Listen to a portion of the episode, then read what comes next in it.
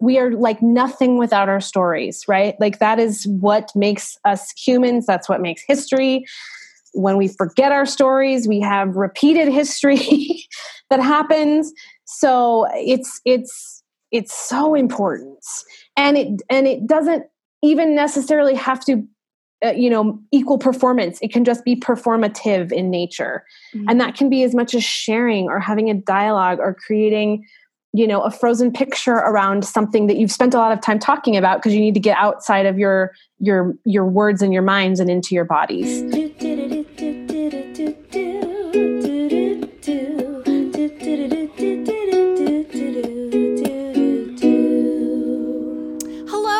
welcome to episode 13 of Find Your Light, the podcast that helps women plus in theater take center stage in lives we love. I am your host and bubble bather extraordinaire, Emily Stamets.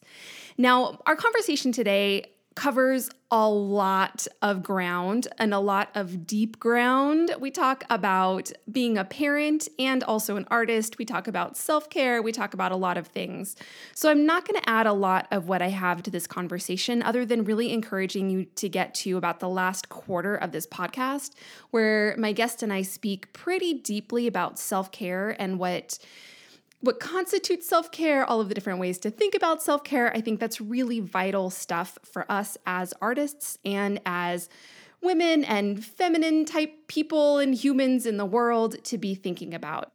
So be sure to keep listening until we get to that section of the podcast because it's some really, really good stuff. All right, my guest today is Crystal Jelinek Brown. She's currently the director of voice, theatrical, and specialized programming at the Parlando School of Music Arts or excuse me, the Parlando School of Musical Arts uh, near Boulder, Colorado. She is an actor, teaching artist, and mama. Her preferred pronouns are she and her.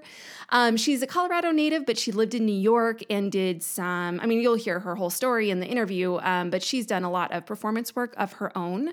She has her master's in applied theater from CUNY, as well as a BFA in theater performance from the University of Colorado.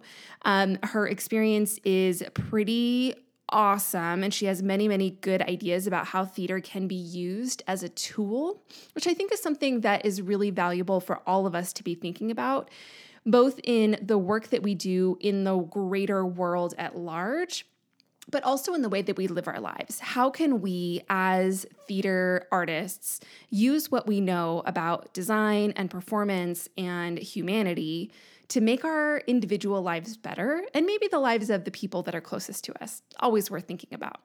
All right, without any further ado, here is my conversation with Crystal Jelinek Brown. Well, yay. Um, welcome to the podcast, Leah. yay. so you do um it sounds like applied theater is like is your jam and it's the thing yes. that is your i know you have a lot of other things that you do you perform and you're you know you lead the uh, music department at uh, school of music and like there's lots of other things going on but mm-hmm. applied theater really is like the thing for you yes so yes. why don't you for people who aren't familiar tell us a little bit about what applied theater is sure um, so applied theater is this lovely umbrella term um, for a style of using or a methodology, a pedagogy rather, of using theater in lots of non traditional ways with lots of non traditional people. And so things that fall under that umbrella are. Um, it's a it's a wide spectrum of things. It can include drama therapy. It can include theater for social change, theater for development, um, theater and education. What is theater um, for development? Theater. That's a great question. Theater for development is um, often you most often see it in a sort of ngo capacity mm-hmm. in um, developing countries. Got it. Uh, so uh, developing often, like mm-hmm. communities. Okay. Communities um, uh, my grad program had a special uh, class that was focused on um, we people would actually go to rwanda and do kind of community engagement and theater for development with um, a school in rwanda uh, and having lots of um, activities and, and theatrical um, things sometimes performances but sometimes it was it was just sharing and dialoguing about sort of like post genocide rwanda and and what they've done in terms of reparations okay. um, so it's very collaborative mm-hmm. um, but often often being used in developing countries or with developing areas mm-hmm. it sounds like um, used for healing as well Yes, absolutely. Okay, absolutely. Um, and it's and it's I'm I feel like that I didn't. There's even more that falls under the umbrella, yeah. but that just gives you a little snapshot. It can be a lot of a lot of different things, but it's okay. largely using theater with non professionals, not in a traditional proscenium stage setting. Okay, perfect. And it sounds like the um Okay, so what's happening in my brain is you're it's like you're using the structure of theater and the process of theater for something other than a performance at the end. Yes. Like there might be a performance, but that's not the purpose. Right. It's very process driven. Awesome. Amazing. Yeah. Well, I'm yeah. super excited. So what um what kinds of applied theater projects have been your favorite that are in your um portfolio? Oh my gosh. Um well, so my graduate program was very hands-on and there was tons and tons of group work and opportunities to do facilitation. So I feel really, really grateful because that experience, my my uh, theater background prior to that was very commercial. I was a I was like a commercial theater musical theater actor, which is great, and I had a really lucky, wonderful, lovely career with all of that. But um, it was such a different way being in that program to, to learn how to engage with the, the art making itself. I feel really lucky that we got to do so much hands on work in the program itself. Mm-hmm. So, one of the big projects that um, I, that's super memorable um, was that I we did a piece. Um, four of us that were in the program worked as a group, and we created a piece of theater and education, which is literally you're taking a piece of theater into a classroom mm-hmm. to explore some sort of theme. And we created um, a piece for kindergarten and first graders about bees. And one of the um, wait, hold on, I need to pause. It's and, so adorable. and one of our one of our team members played the didgeridoo. The the um, oh, it just gets better. Oh. I love your enthusiasm. Um, he played the didgeridoo, and so we did some research on how could we incorporate the didgeridoo and make this about bees. And we discovered that there is a certain kind of honeybee that um, makes uh, it looks different and it, the way it collects pollen looks sort of crazy. It does this sort of crazy pollen dance and makes a weird buzzing noise. And so we decided to create this piece about inclusion and difference around this one bee who did everything a little bit differently than the other bees, but he played the didgeridoo as, as sort of his pollen dance. And then um, the rest of the bees learned that you know the way that this little bee did it was just as just as well and just as great um, but he just came to the pollen collecting a little bit differently than everybody else. And then they all started to practice what it was like to do it his way. And it was really great. So we developed it together in the classroom um, in our own graduate school classroom and then got to take it to i, I want to say like three or four kindergarten and first grade classes around new york city um, in very different areas with very different um, cultural and ethnic backgrounds um, in terms of the kids that were in the room, and it was really, really magical. Um, yeah, it was really magical, and just to see the difference between uh, kindergarten and first grade. Because at the time, I I now have two children of my own, but at the time, I was pregnant with my first, mm. and so di- didn't quite have the first, you know, up close and personal view of of kindergarten and first grade brains the way I do now. So it was really interesting to see how it was received and it was super successful and we loved it. So that was one of my first um, applied theater experiences mm-hmm. where I was actually taking what I had practiced out into the community. And were the kindergartners actually like like included in this and like yes oh yes in the process we, we and- put them in role and that's a lot of what applied theater does is it it places the non expert in role it's the whole idea that there aren't necessarily experts and non-experts that mm-hmm. everyone can be an equal participant in the in the creation mm-hmm. of a piece or in it's the very process. Augusto Boal, right? Yes, totally. Augusto Boal is like one of the godfathers of yeah. applied theater. Paulo Freire, like that mm-hmm. sort of um, lens for sure. Awesome. Oh my gosh, that's so fun. Why don't you take us through the the journey of how you got to where you are today, what you're doing today? Where did you start in theater? What drew you to it? Sure. Um, so I started when I was very young, like like many of us thespians do. Mm-hmm. Um, back, but see, back when I started, it wasn't quite as cool to be a thespian. it's cooler now than it was when I was a kid. Um, so you were always sort of a little bit of a quirky weirdo, which which I was always okay with. Um, but started when I was young. I started doing community theater, um, acting classes that led to community theater in um, the town in Colorado that I grew up in um, did it through high school and decided that I, I wanted to major in it um, when I went to college, musical theater. Um, so I went to the University of Colorado at Boulder and was a dual BFA acting and musical theater major. So there were sort of two different intensive BFA programs. Um, because I felt like I wanted a little bit more of, of a heavy duty acting piece mm-hmm. than the musical theater program uh, alone had. And um, really, really intensively became, you know, completely consumed by the theater department in college and really loved my time there. Um, but when I was a junior in, yes, it was between my junior and senior year of college, I had this really unique internship. I was at home for spring break and I was watching 60 Minutes with my parents. And I saw this um, small segment on a company called the National Theater Workshop for the Handicapped. It no longer exists anymore. Um, but it was started by a Jesuit brother who was born um, missing part of one of his arms. And he had been determined to become an actor but of course due to his physical limitations he was never very, taken very seriously so he created a semi-professional and professional training institution and company for um, people living with disabilities that were interested in becoming actors and doing theater and i was so intrigued by this segment that i copied down and this is old school like i wrote it down I wrote it down on paper. and I do think I, I used, you know, not Google because I don't think, I'm not sure Google was a thing yet, but um, whatever the equivalent, the late 90s equivalent of Google was, I. Like Yahoo um, search. Yes, something like that. Jeeves yes, or, Ask yeah. Jeeves. AIM search. I don't know if that was a thing. Um, but I, I, I uh, found their website and got their contact information and contacted them and said, I really want to come and work for you and be an intern. And they just happened to have this internship that was a summer training program in their campus on in Maine. It was in a town called Belfast, Maine. Um, where they would take college students and and post you know recent college graduates. And they would work alongside the actors and assist with the training program.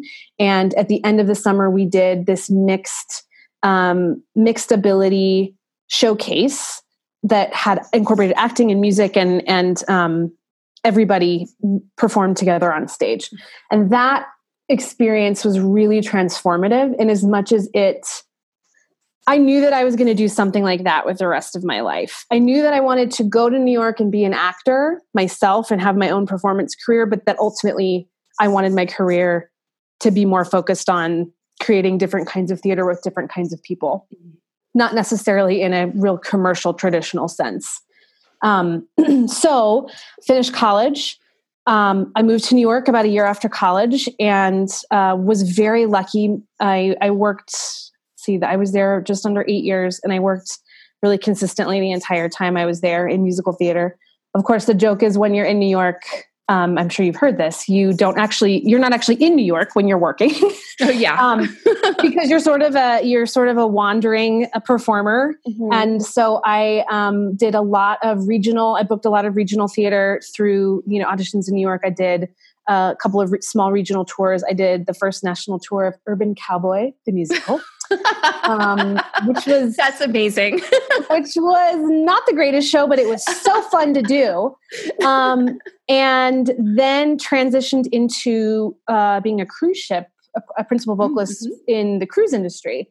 Um, which then I did for like on and off for the better part of three years mm-hmm. because it's a really great gig yeah, to have. That's good work um, if you can get it. Yes, I worked for Norwegian Cruise Lines and along with that, um, in one of the times I was off, I was in between gigs. I did uh, a show, a run at um, it's a Harrah's Casino. I don't, I don't think it exists anymore in Atlantic City. It was called the Showboat, um, but they had a carnival parade show thing that would, would travel throughout the casino, and I did that on and off for nine months in between theater gigs. And I was starting to think about grad school, so I kind of transitioned into uh, cruise, casino, entertainment land and then abruptly decided I was ready to stop living out of a suitcase and um, started looking looking seriously at grad school.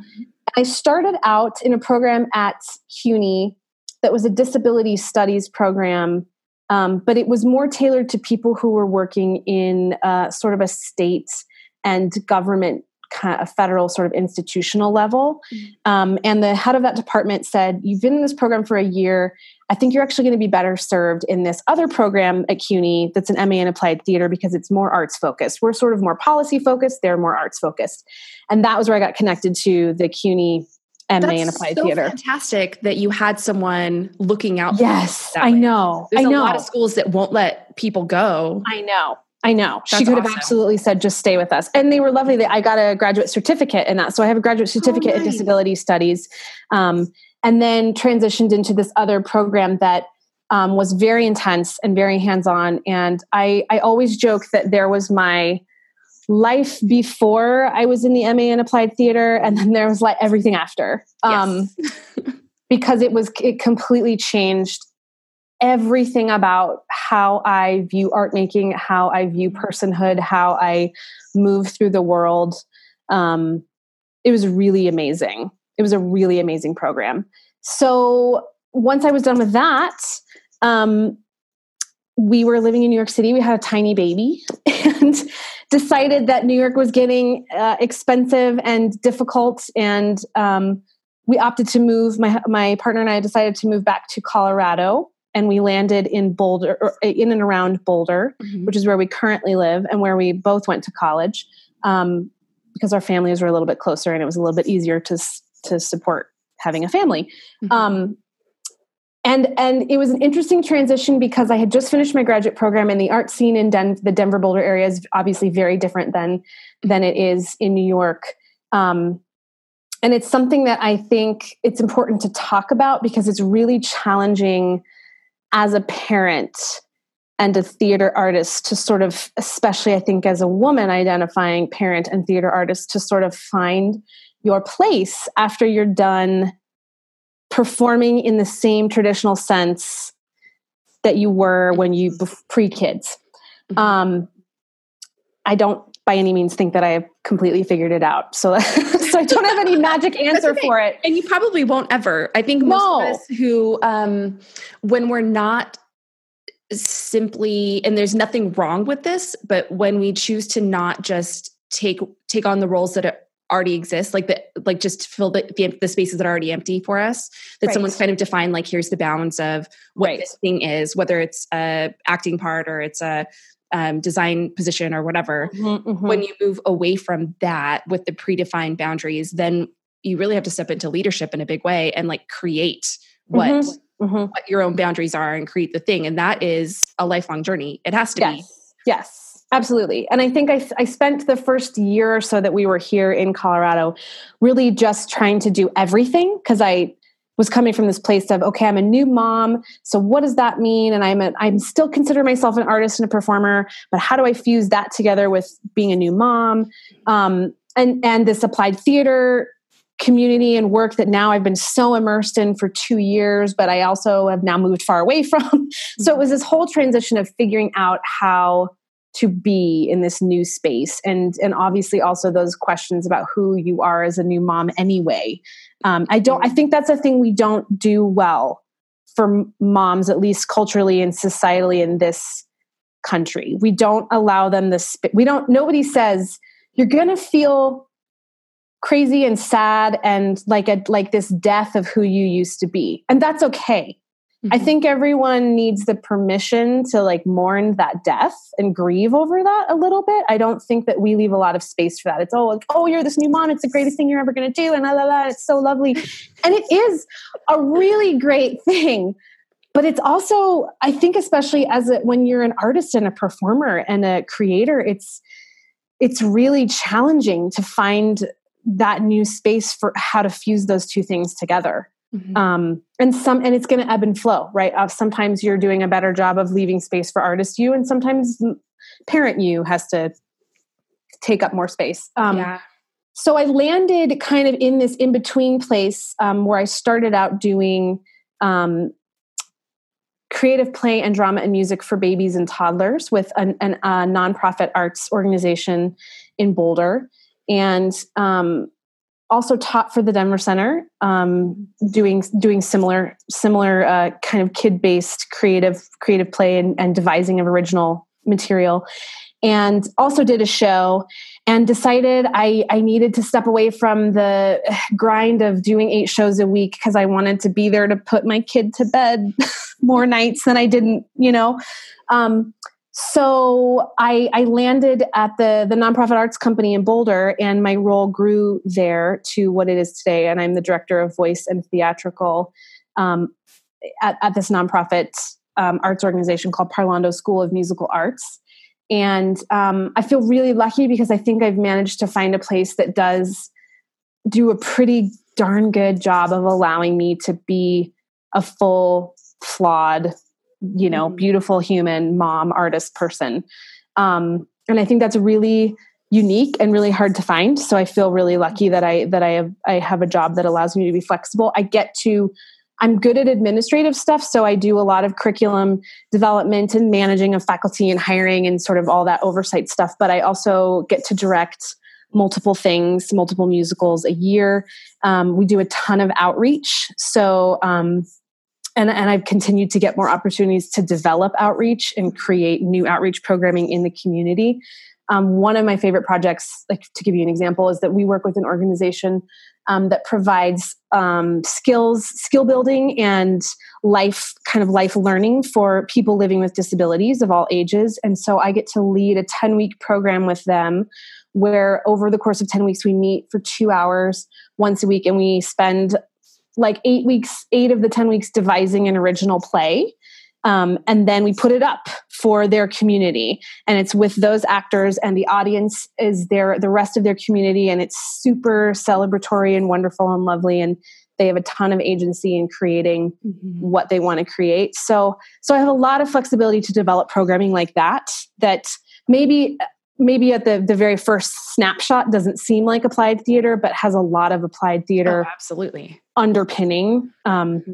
underpinning it I try to really community is like my thing. Mm-hmm. So whatever we we're doing, even if it's a very traditional book musical, I'm very much like we start with a community, we start with the ensemble, we build the community. So I so I have a lot of freedom to do that in That's my current awesome. job. Yeah. Can I ask, just out of curiosity, the sure. leaders of this organization, are they mostly men or mostly women? That's so funny that you ask.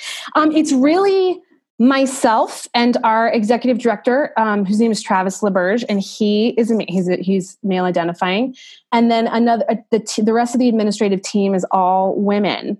Um, interestingly enough, he was he's a dad. His kids are a little older than mine, um, and of all the places that I kind of initially t- dipped my toes in in Denver, it um, the one that was led by a man who's a dad was the one that was the most accommodating and the most family friendly mm. even even more so than some of the other organizations that were perhaps more women led but but they weren't necessarily parents um and i think that's a really it's a it's it's just one of those things i never want to be one of those people who's like you just don't get it if you're not a parent. But it, it's a really challenging thing to fuse being an, an actor and a performer and being a parent. And i and i do think more often than not you find actors and performers and theater makers who are not parents. And it's hard it, I, I, think you you can easily get really shut out as a parent. Mm-hmm. um, and to, and to, to be truthful it's partially why i haven't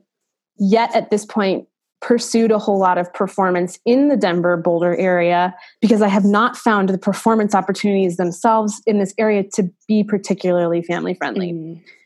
Um, I think that there's some room to change that, but and there's some there's some change starting to happen. I think it's okay. happening happening much slower than yeah it probably should but simple things like um, having uh, like a nanny on the mm-hmm. artistic staff of a production yeah. or yes. being flexible or having a playroom like there's some really simple structural changes that can be made where nothing else about the rehearsal process nothing about the creative process can change it's just like accept the fact that kids are people too and yeah, that yeah. if you're working primarily at night like the kids need a place to be right right exactly and, if, and if you can't make a space for them in the theater then all of your theater artists are going to stay home because that's right. where the kids need to be so right exactly exactly and then you're losing out on talent and you're losing oh so much it just yeah. like impacts so much yes. Um, yes. and economic blah blah blah there's so much so much Yeah, And it would exactly. be such a simple fix. We could have like a whole podcast just about I know that. we totally could sit here and talk about that for like an hour and a half. Mhm. I am not a parent, um, and so I don't know that I have the intimate uh, understanding of that. But I it don't know, you sound like you have a pretty good understanding of it. Oh, thanks. So I, have would have guessed you were. I have enough friends that have kids, and I have uh, enough experience teaching and leading groups of children and you know, mixed ages, and so I, I get it. I also just think that if there's something that holds someone back, or that holds not even just one person, but an entire group of people back Mhm. from working, Mhm. then we should fix that for them. Yeah, so absolutely. work and do the thing that they're supposed to Exactly. Exactly. And I think simple. one of the things that made me realize, especially like in the the moment that we're in, which I'm I'm super grateful for, this sort Mm-hmm. of Me Too moment, is I I definitely had the brain the typical brainwashing you know t- 10 or so years ago and it was like oh yes when i decide to become a parent i have to be done with this Yeah. um and and i mean i could just smack that that version of me because i'm like angry for her right and uh, if for no other reason than becoming a mother has changed the way that i it so informs how i create art Mhm. now and it's so this like integral part of who i am and how i approach the world and and the kind of art i want to create and the kind of conversations i want to have Mhm. and it's not my entire identity but like how sad that if all the people that become parents have this rich experience and then they're like well i can't i can't be part of that conversation anymore Yeah. that's stupid That I agree. That's stupid. Worlds be better. yeah So there's a couple of um, organizations I want to give a shout out to that are just like popping into my brain as Sure. you've been speaking. There's PHAMALy. Mhm. who I yes saw in Denver. Fin- Yes. It's spelled family is A M A L Y. yes They're amazing. Have, have you worked with them or what's your experience? I um no, I I like talked a little bit briefly at the very end of my college career about interning with them, and it, it didn't work out. But um, they do really incredible work. Mhm. Their artistic director, or I think he maybe is their former artistic director, is another uh, University of Colorado alum. cool. Um, and yes, they I, it's like physically handicapped actors, something something. I don't I remember what it stands for. but they they're a, a professional company of of actors all with um, living with disabilities Mm-hmm. and they put together amazing shows Yeah, I had the fortune to see Fiddler on the Roof a few years ago Yeah. up in Denver. Um, and I, at that moment, I made a commitment every time I'm in that area to just see what they're doing and make sure I get Mhm. to see it because it was just hands down one of the best professional productions I've ever seen. And Yes. then add to that just the depth that was that was brought to it and like how they cast people and um, in a way they like kind of took advantage of the disability. oh they because they, put it people in the front right and role. center It they was put it front and center Yeah, and, like they make amazing co- comic effect and dramatic effect, and I was just like, "This is like the coolest." It's not this thing where it's like we're a bunch of actors pretending like we aren't people living with disabilities So it's like no these are our full selves and we're going to Yeah. incorporate it into the art that we make Mhm. and celebrate that Yeah, I think that Fruma Sarah, if I remember correctly, um, used a wheelchair. Um, the Yeah. innkeeper they cast as it was a female um, with a speech difficulty, so she spoke really slowly, and Mhm. all of her comic lines were like so much funnier Yeah. because they Yeah. had this just like oh I don't know, I, it's like impossible to explain, but it was so good. yeah yes So I love their work. Um, and I think another organization that is, does a really nice job um, incorporating people of all abilities is OSF, the Oregon Shakespeare Festival, yes yes yes yes who do not only um, color conscious casting, but also um, ability conscious casting. Mhm. There's one um, actor in particular, Howie, and of course I'm forgetting his last name. I'll look it up. Um, starts with an S. How we see something, uh, but he is um, deaf, and so uh, when he plays his parts, he signs.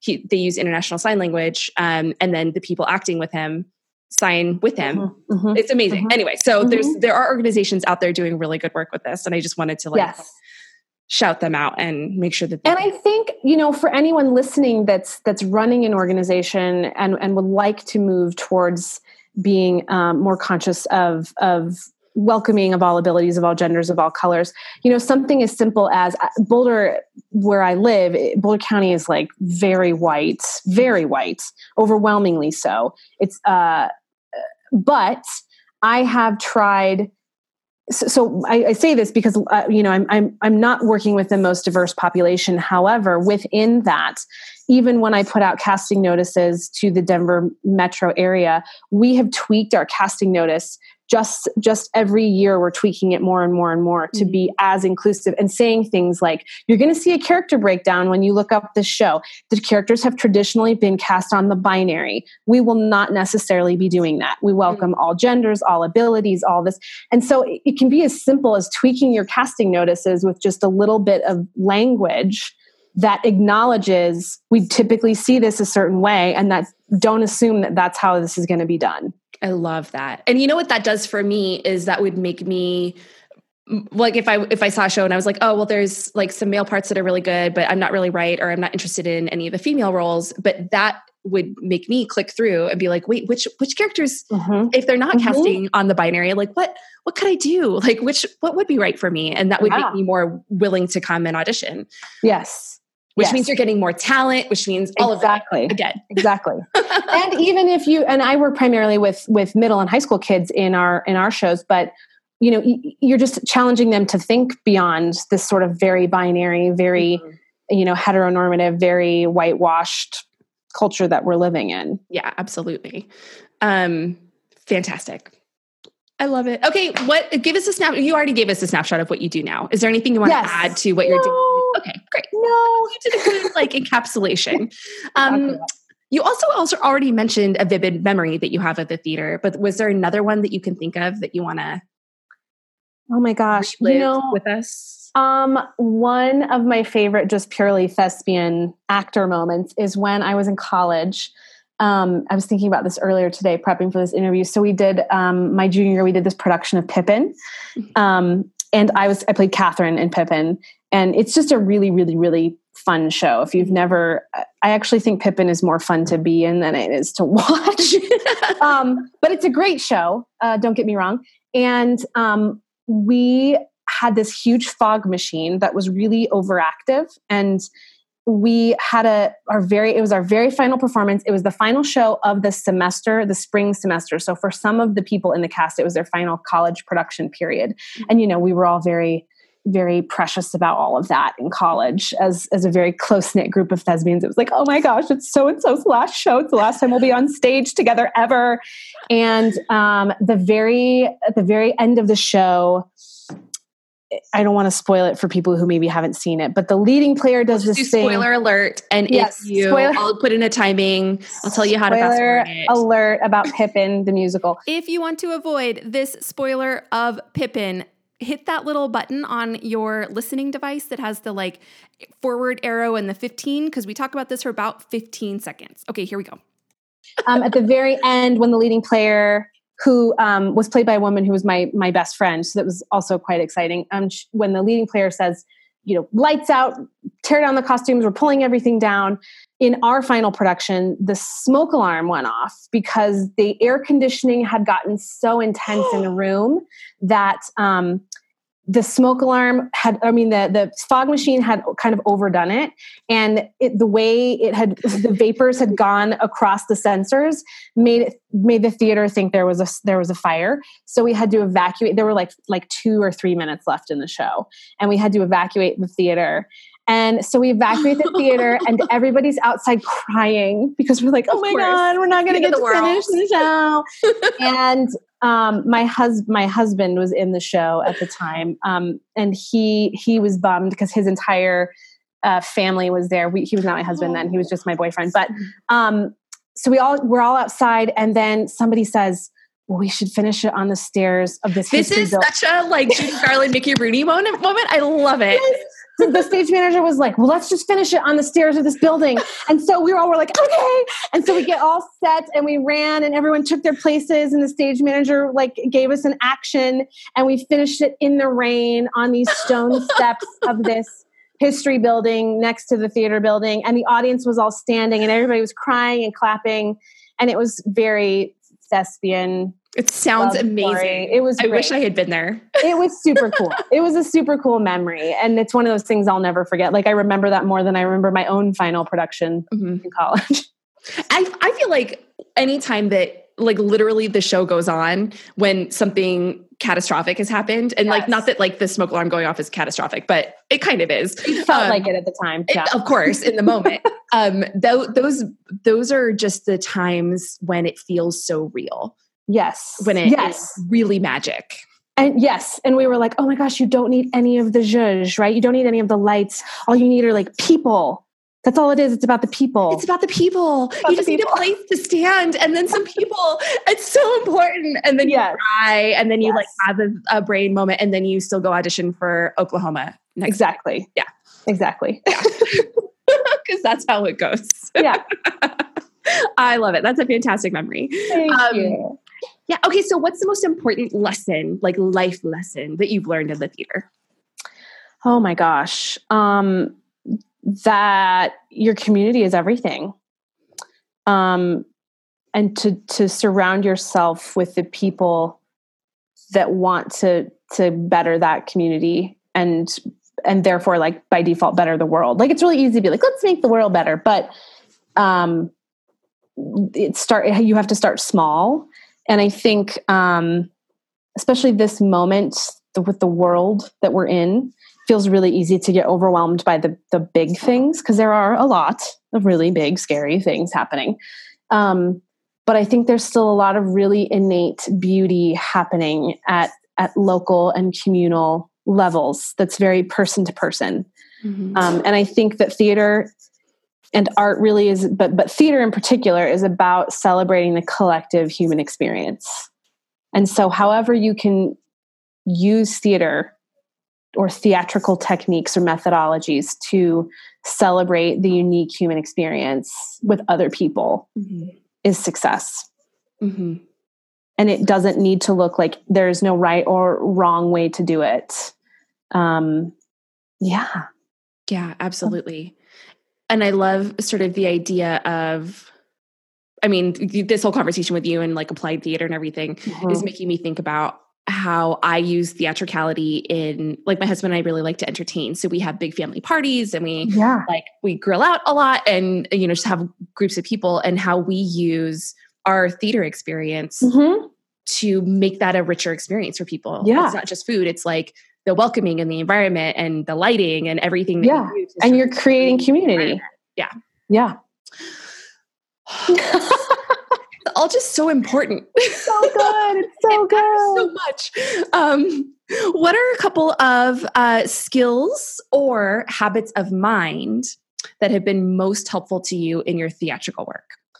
Oh my gosh. Um, easily, without a doubt, um, the, the two things I kind of always lead with, and I don't know that I did prior to my work in, applied, in applied theater, is to um, how how does this best how do you how can you always best serve the group? What do, what sets the group up for this their success? So it's it's taking the focus off of you as the facilitator or the director or the teacher or whatever and really focusing on what serves the group the best. How can we best set them up for success? And then the second thing is being present with where people are at, being present with what's in the room. Because you can have really fantastic ideas and you can have like this great rehearsal planned or this great class plan or this great facilitation session planned. But if you enter a room and you know you've got to have some you've got to be empathetic and you've got to be able to sort of read the room and if you need to start with where the group's at and not necessarily where you're at um, well, I guess I'll, I'll retract that and say you need to start with where the group is at and with where the room is at because if you don't, it's going to kill the energy. Mm-hmm. And that doesn't necessarily mean it's going to be a negative thing, but you just got to be present for what's in the room. So, how do you do that? What is what like what is the word I'm looking for? Like, what do you actually do when sure. you walk into your room to um, you're staying present? You know, I think it depends on the group and it depends on the project. Um, I can give you a couple different examples. I directed a, uh, dev- a devised piece with high school students last year, and um, we st- we were starting with some source material. They were, we were working on a showcase that featured contemporary music from contemporary musicals, but we were devising um, kind of a through line and a narrative to, to connect all these sort of different pieces of music together.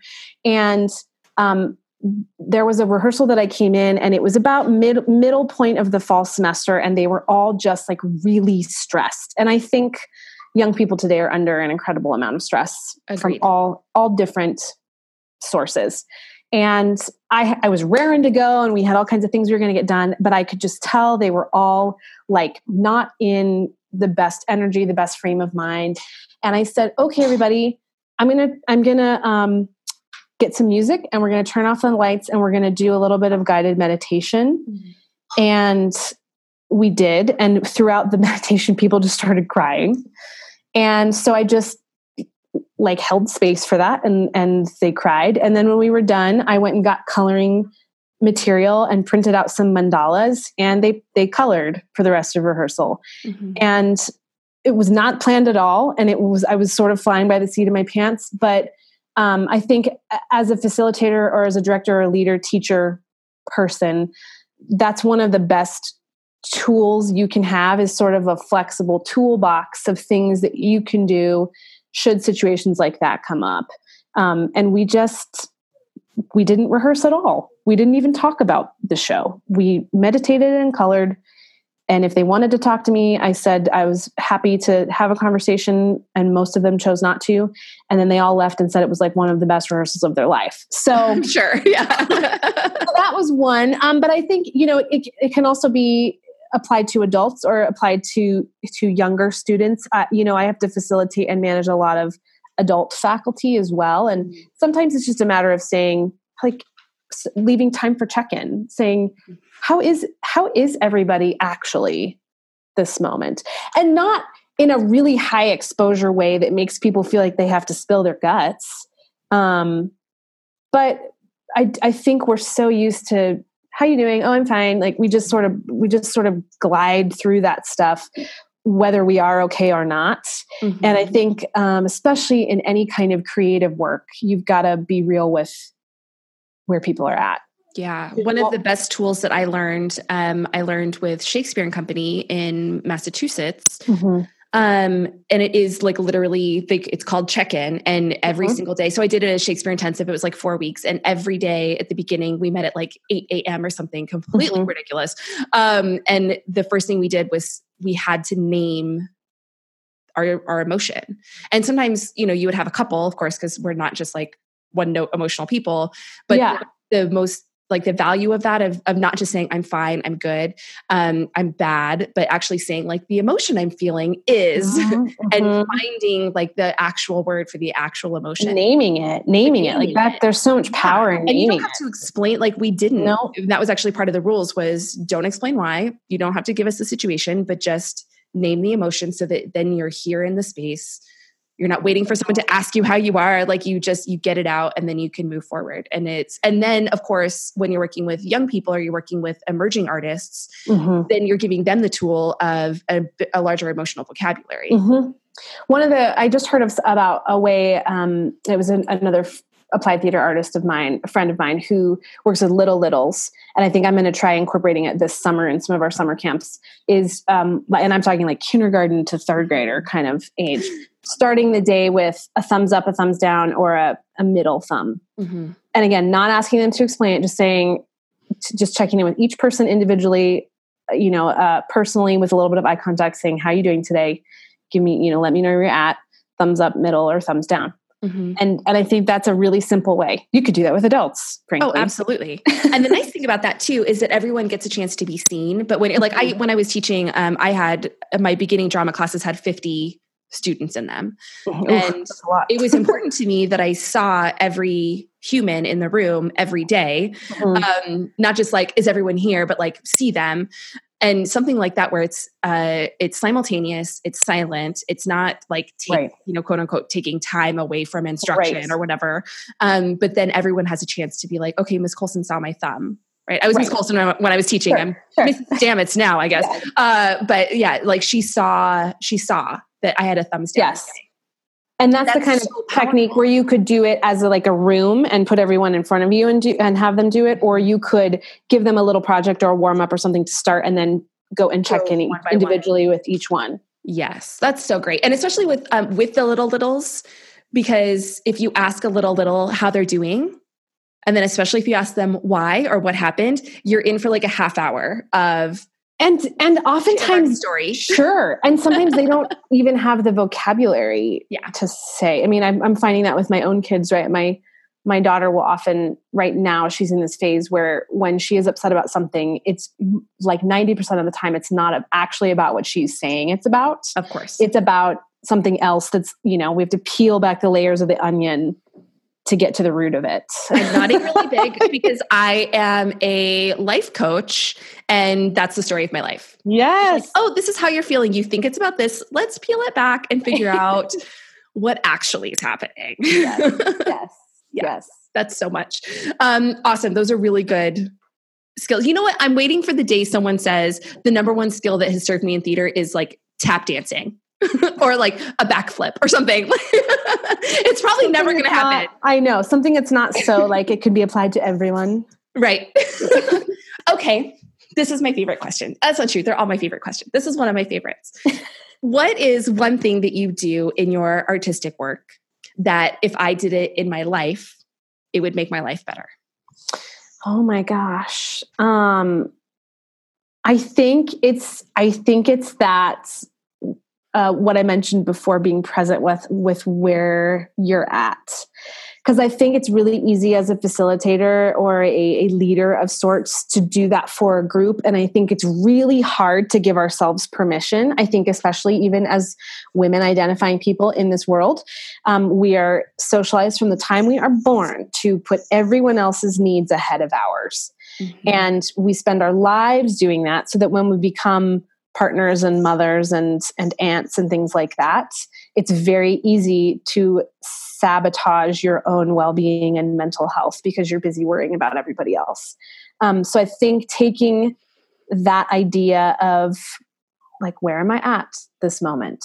Mm-hmm. do i need to to take five seconds and breathe? Do i need to put my legs up the wall? Do i need to put food in my body?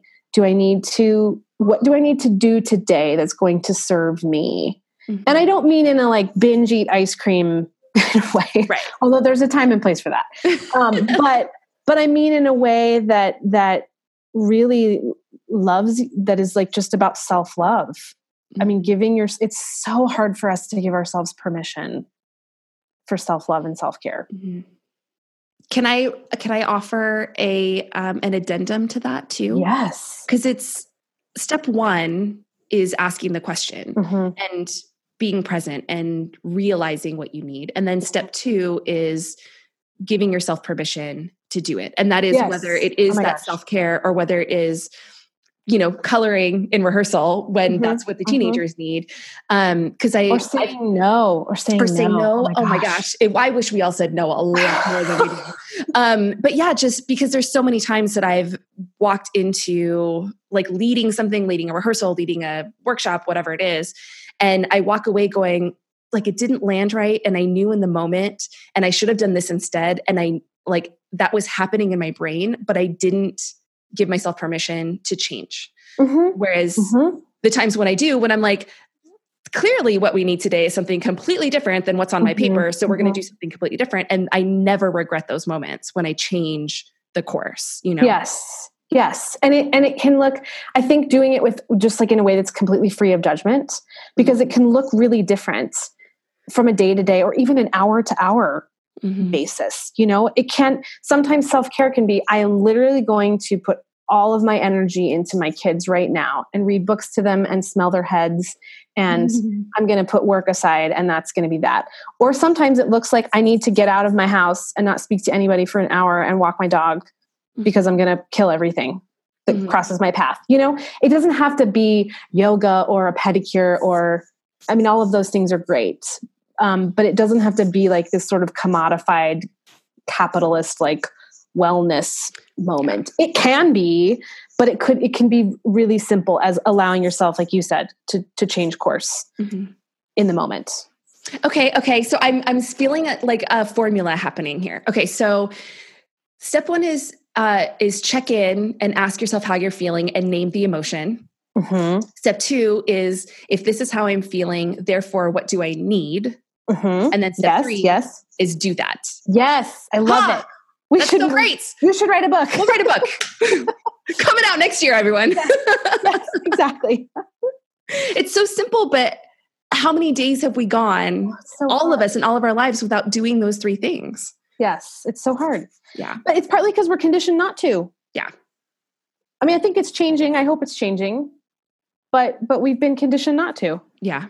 I also think, I mean, this is kind of a tangent also, but um the like the word self-care, like the term Yes. has taken Thank- on some weird interpretations. Like you were saying, there's a place and a time for binging ice cream, but the way I think of it is for me, like taking a bath in the middle of the day is usually not actually self-care. It's usually avoiding the thing I'm I really need to do in order to feel better about my life. You know, it's like avoiding the hard thing. Um, and the same way for me with food, the same way for like all of the things. I'm like, oh, this is self-care, but actually it's making me feel more stressed. I'm just pretending yes. that I'm enjoying. And I think that we have to I think we have to culturally recognize that the way that and I think this is what you're saying, that the way that self-care has been co-opted, it it typically applies to like wealthy white women oh, or wealthy sure. wealthy white people. yes, and um, the methodologies of self-care we need we need to be sure that we're creating and holding space for mes- methodologies of self-care that look completely different for Mhm. people of color or lgbtqia people you know lgbtq plus um, because and and and actively as allies finding out what we can do to help promote the, their self-care and hold space for their, their self-care. Um, because i think it, it has been co-opted in this way that feels really icky and another way to be exclusive and you know racist and and classist and all of those things. So yeah it's it's um but that's not to say that everyone's feelings aren't valid like like what everyone is going through is is their own journey and their own challenges and their own stress and everyone's you know that what's that quote about be kind because everyone you meet is fighting a harder battle than you um and i i do think there there is room for all of us to to you know take care of ourselves Mhm. absolutely. Thank you for bringing that up. I yeah appreciate that. no no no of course And then my brain did this whole thing of like, oh my gosh, maybe I should like do an intense research study on what is self care when you're not just like a, a wealthy white woman.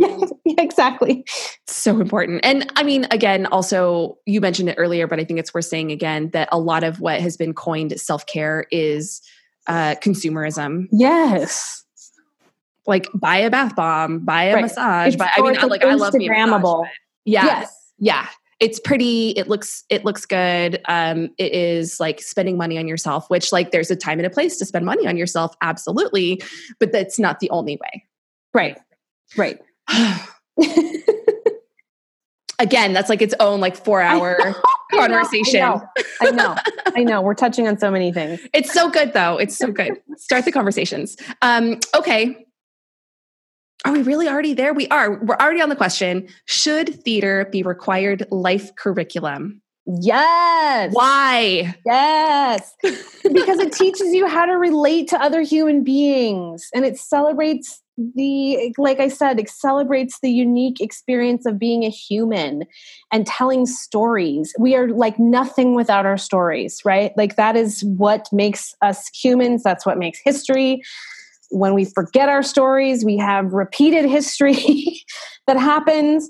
So it's it's it's so important and it and it doesn't even necessarily have to uh, you know equal performance it can just be performative in nature Mm-hmm. and that can be as much as sharing or having a dialogue or creating you know a frozen picture around something that you've spent a lot of time talking about because you need to get outside of your your your words and your minds and into your bodies Mhm. um, it's such a different way of approaching so many different kinds of things that are applicable to life yeah Yes.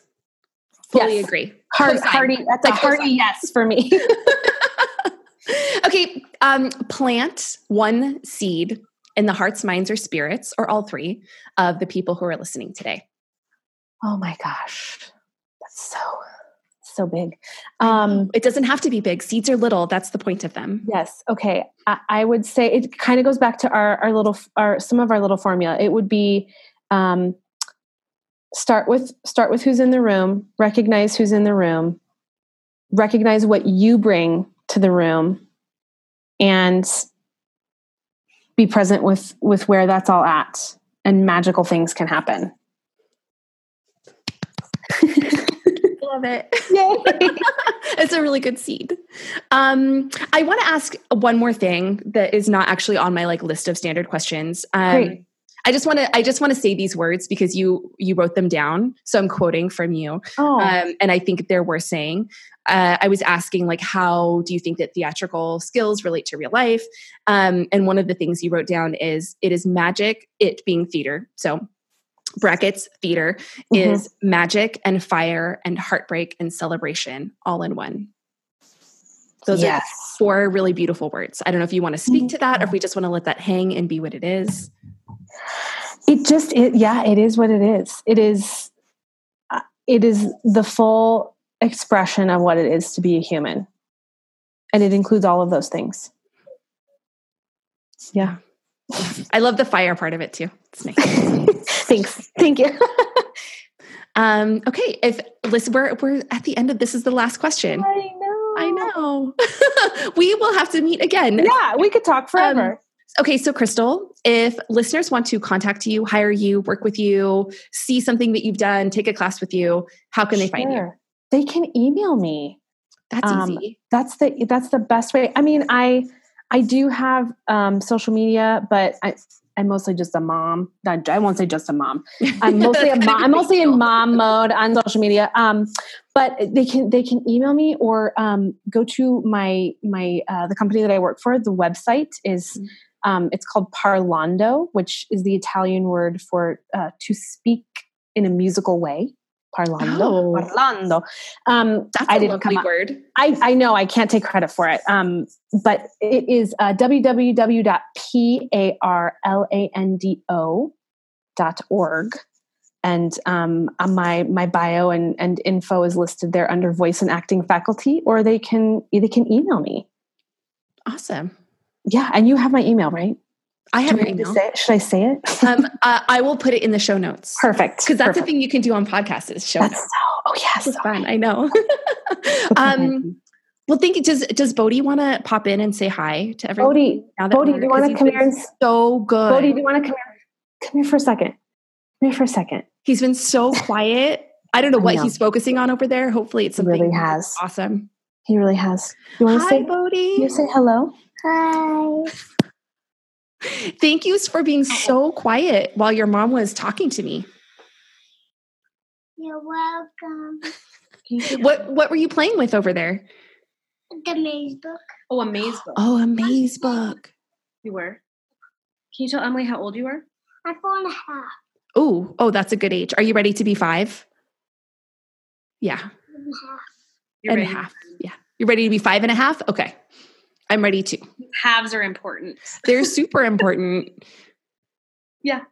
Okay, thank you. Awesome. Thanks, Bodie. Thank you so much, Crystal. This was wonderful. And oh. seriously, like next time I'm in Colorado, I'm going to hit you up because I Yes, want to have wine. You have my info. Yes. Please we'll grab a coffee. I'll show you some of my favorite places. Yes, please. Thank you so much for your time, Crystal. I appreciate it. It was really lovely having this conversation and getting to know you a little bit. And um, I'm sure there's more down the road for us. Yes. We're going to write that book. Yes. That is all for today. Thank you for listening so, so much. If you want to chat about what you've heard, learn about upcoming episodes before they drop, or simply say hello, you follow Find Your Light Podcast on Twitter and Instagram at FYL Podcast or on Facebook at Find Your Light Podcast. Remember, you can email the Find Your Light team, which is me and my cat, who is currently an un- undercover kitty because we had some family over earlier today and she's hiding under a blanket because that's really effective. Anyway, you can email both of us with feedback, suggestions, love notes, or cat treats at podcast at emilystamets.com. And you can find me, Emily Stamets, at the Emily Stamets on your favorite social media platforms. Until next time, sand stand. Until next time, work on your enunciation, stand confidently center stage, and enjoy your show.